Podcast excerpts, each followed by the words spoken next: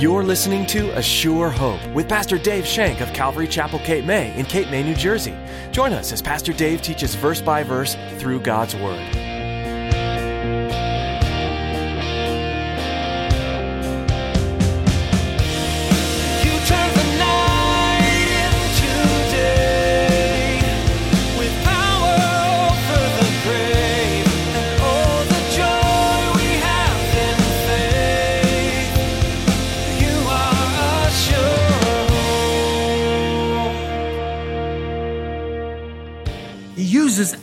Faithfulness, he combines it with his, and he just goes with it. He just goes with it. You know, we talked about in Romans that we're given that measure of faith. And you know, I only have this much faith. Well, Jesus said it didn't take much more than that to ask the mountain to jump in the water. He'll take whatever faith you got. He will take whatever faith you have and he will do miraculous, wonderful things with it. The Bible reminds us in its stories that God uses ordinary people to accomplish His will. All He's looking for is someone who will trust Him to use them. Pastor Dave is reminding us that God hasn't changed how He does things. God's looking for people just like us to achieve His goals in today's world, too. We just have to trust Him. Now let's turn to the third chapter of Judges and join Pastor Dave with today's edition of A Sure Hope.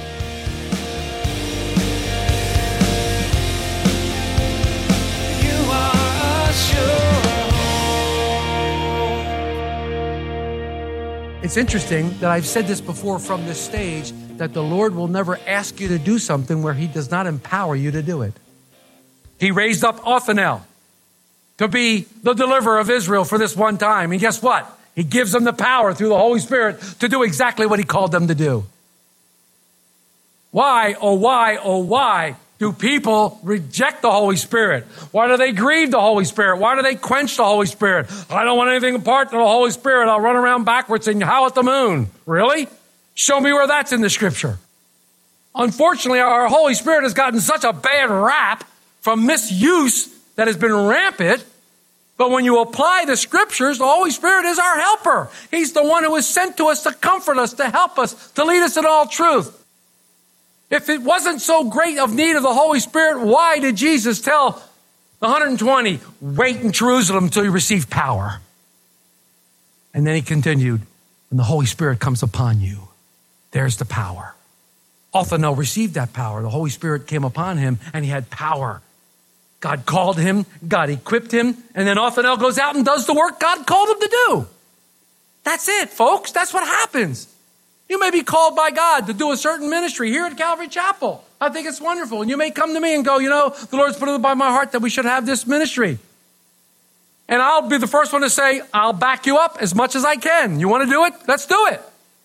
So we pray about it. Then you pray that the Holy Spirit would give you the want to do that and the energy and the strength. And boom, things start to happen. Only by the Holy Spirit, folks. As we go through Judges, we're going to see Gideon, we're going to see Jephthah, we're going to see Samson. They were all empowered by the Spirit of God. And they accomplished everything that the Lord wanted them to do. Listen to this great quote that I found from the director of the Evangelical Alliance Mission. Listen to this quote The Holy Spirit longs to reveal to you the deeper things of God. He longs to work through you.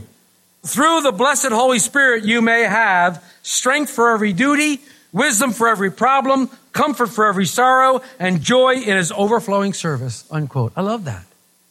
That about sums it up, folks. That about sums it up. The Holy Spirit gives power to Othniel. Notice that the Lord is also gracious and he has mercy because there's no evidence that Israel ever repented of their sin. And we're going to see why in a minute. But there's much evidence of God's never ending mercy. Othniel rules for 40 years. And although he managed the nation and had authority over it, it was his spiritual leadership that kept the nation going. We should never underestimate what God can do through somebody who's completely devoted to him and filled to overflowing with and empowered by the Holy Spirit.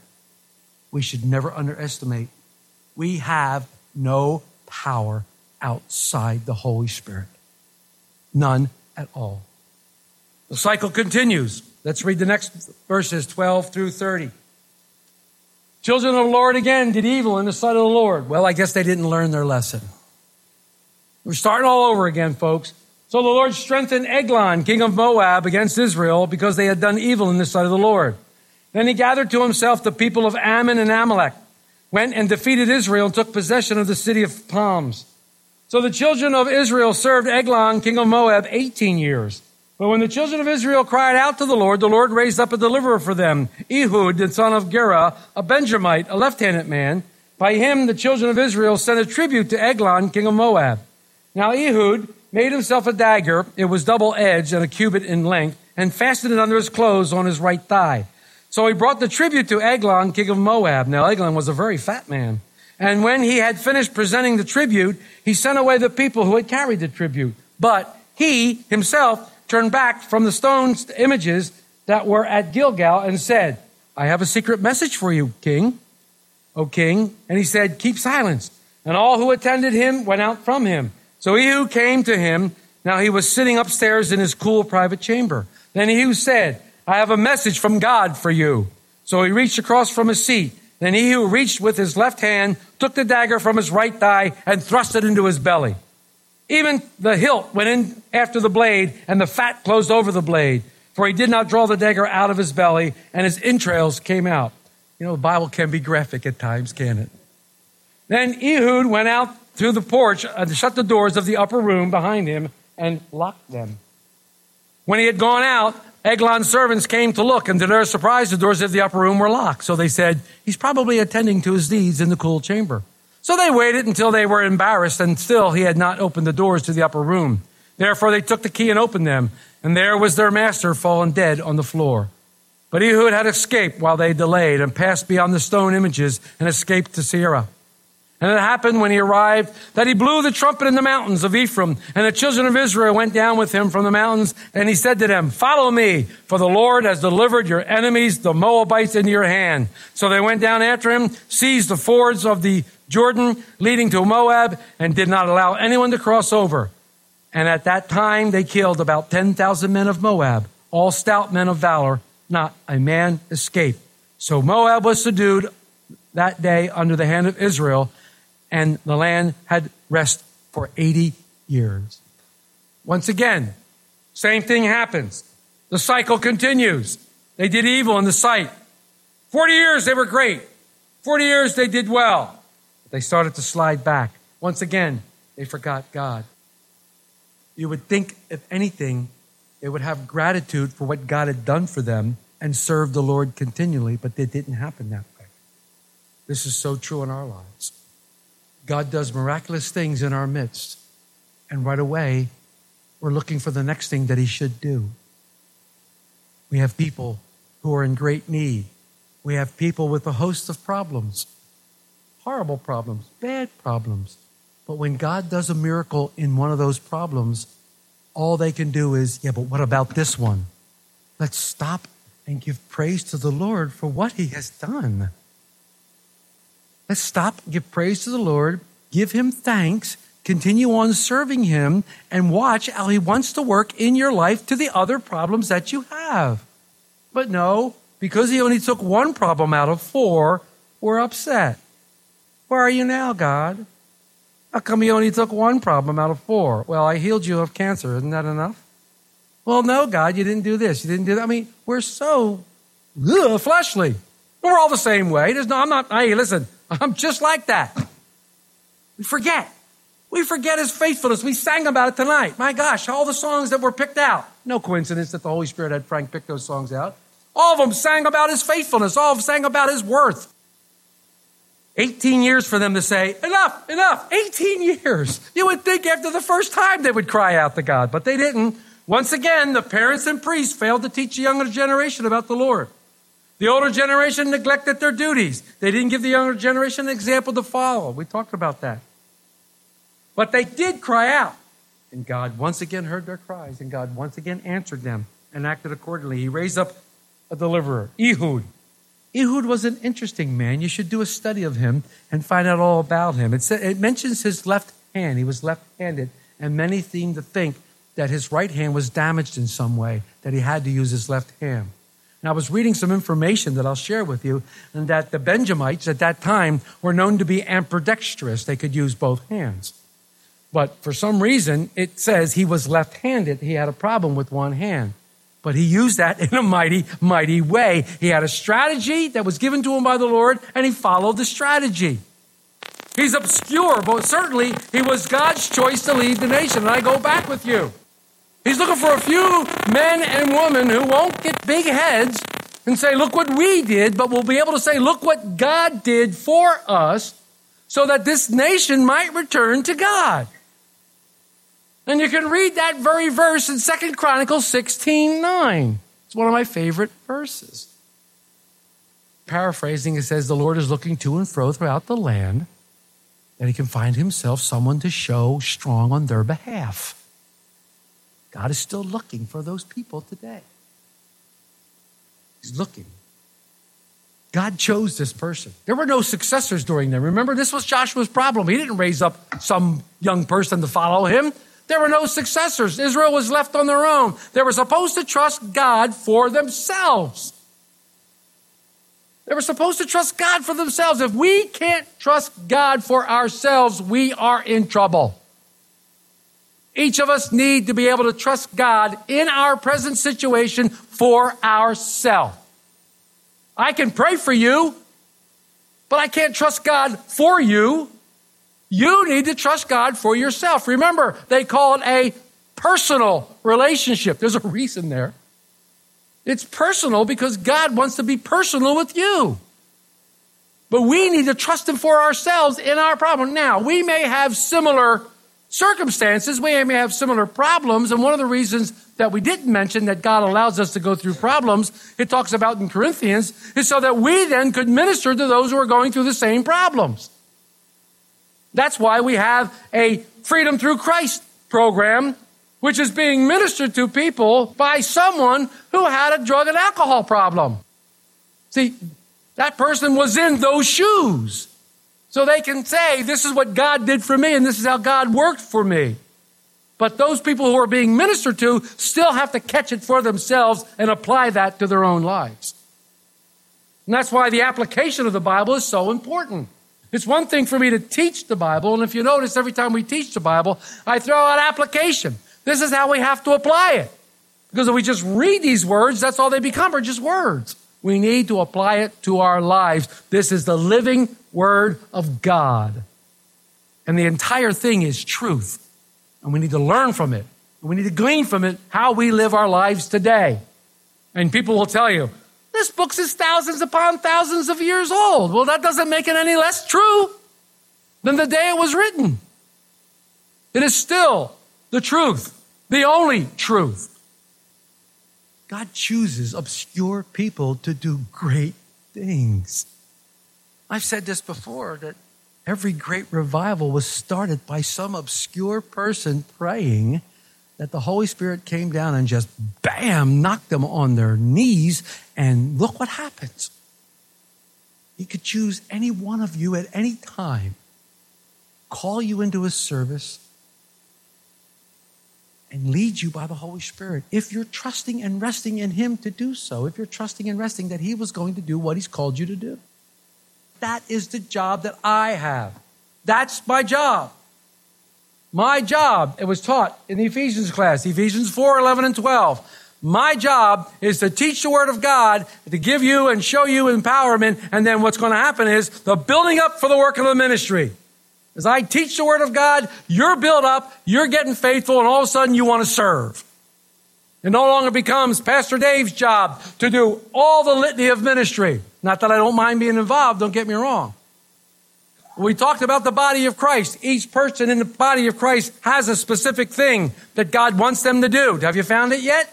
Keep praying, keep searching, keep reading God's Word. He will show you that where you fit.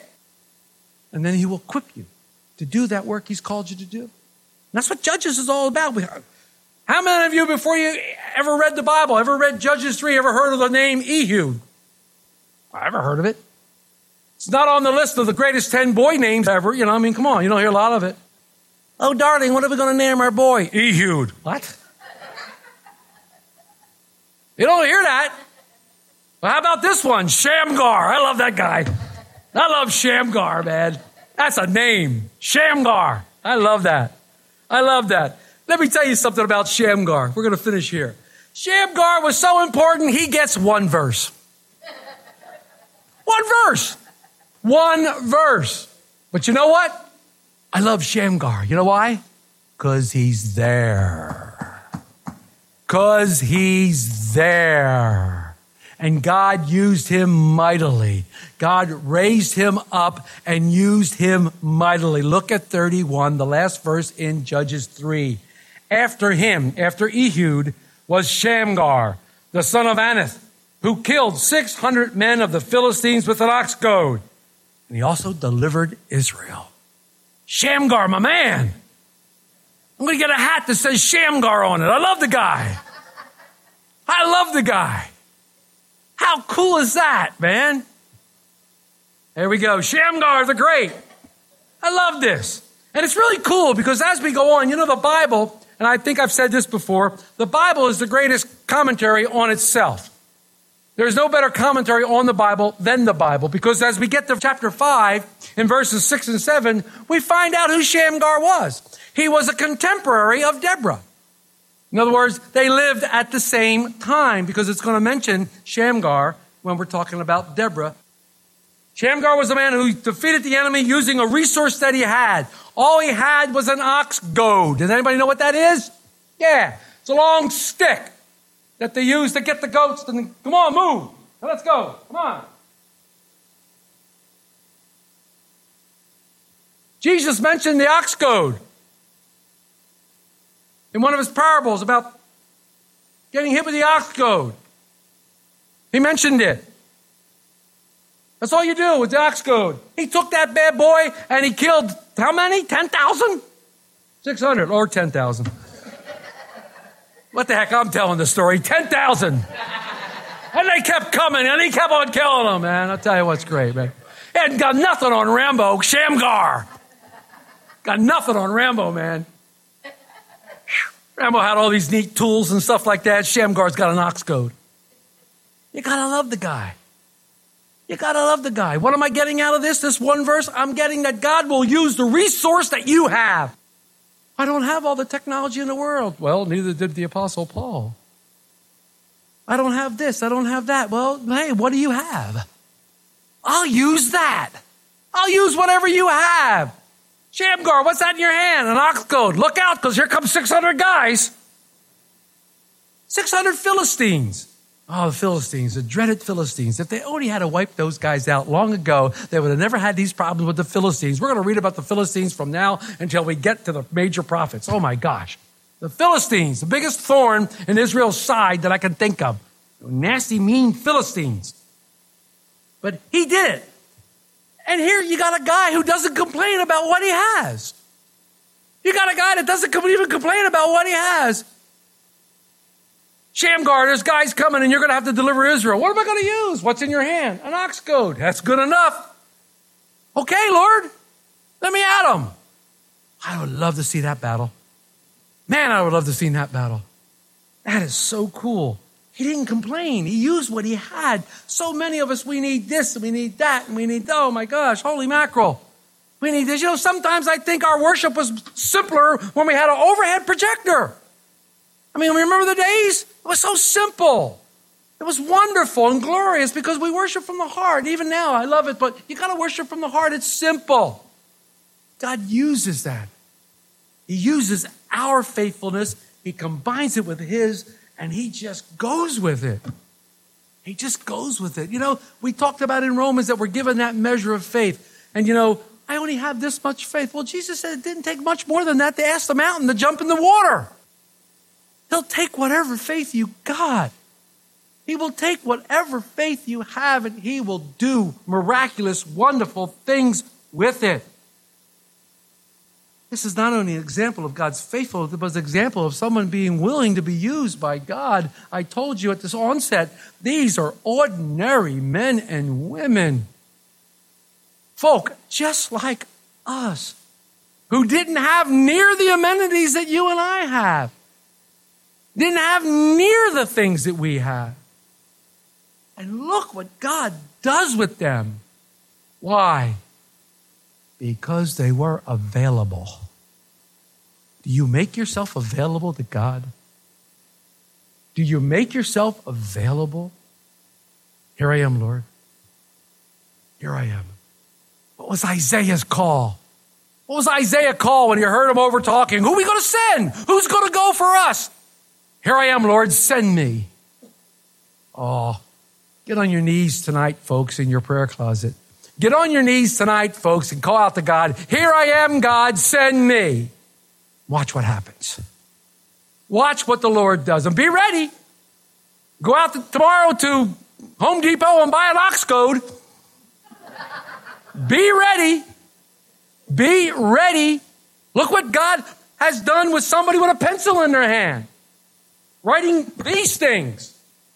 Look what God has done with all that's come. Look what God did with the jawbone of an ass. We're going to find that out. Look at the things God used through His Word to demonstrate His powerfulness and His greatness and His wonderness. But He uses men and women just like us, fallen, sinful, just like us. That's cool. That is really cool. The world seeks for us to have better methods, better equipment, better technology, better speakers. The world looks to us to have better leaders. God looks for simple. God looks for simple men and simple women who understand the basis of his word and by faith believe in him and by faith ask him, What do you want me to do, Lord? What do you, is it you want me to do? I want to do whatever your agenda is. Well, I want you to talk to that gnarly looking person right over there. Anything but that, Lord. What else do you want me to do? No.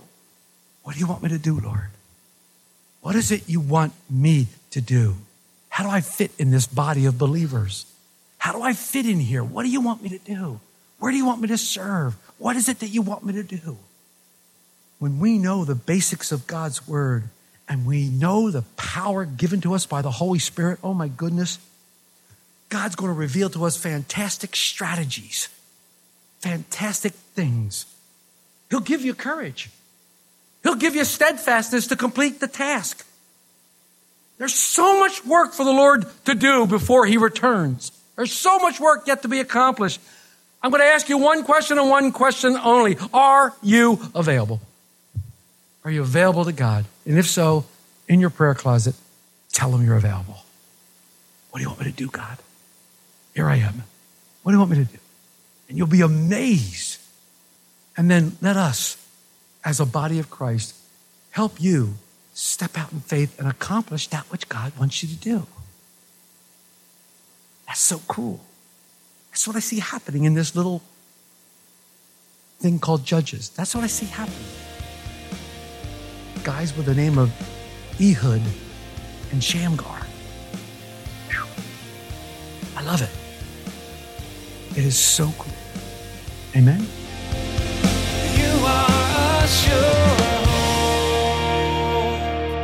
The Old Testament book of Judges that you've been studying with Pastor Dave Shank gives you a glimpse into the intriguing history of the nation of Israel. The Israelites seem to cycle through a pattern. They follow God, turn away from Him, become aware of their sin, and finally repent and step back onto God's path. Each time, God brings a judge to lead them creatively back to Himself, showing His power and mercy time and time again. Israel's history is one we still see today. Many people fall into the same cyclical relationship with God. They follow Him for a time, fall into sin, and need to be reminded of their errors. God is always faithful to forgive, though, when you come to Him in repentance. His mercy is new every day, and He's big enough to cover every mistake from your life. We're so glad you tuned in today to A Sure Hope. We hope you've been encouraged by what you heard. If you have any questions about this ministry, or if you want to know more about the forgiveness God can offer you, please give us a call. Our number is 609 884 5821. We'd love to pray with you, and we'll do our best to answer your questions. That phone number again is 609 884 5821. If you'd like to listen to more teachings from A Sure Hope, just visit our website, AssureHoperadio.com. We'd love to meet you too. Be sure to check out the service times and directions to Calvary Chapel Cape May. Thanks for being part of our time here today on A Sure Hope.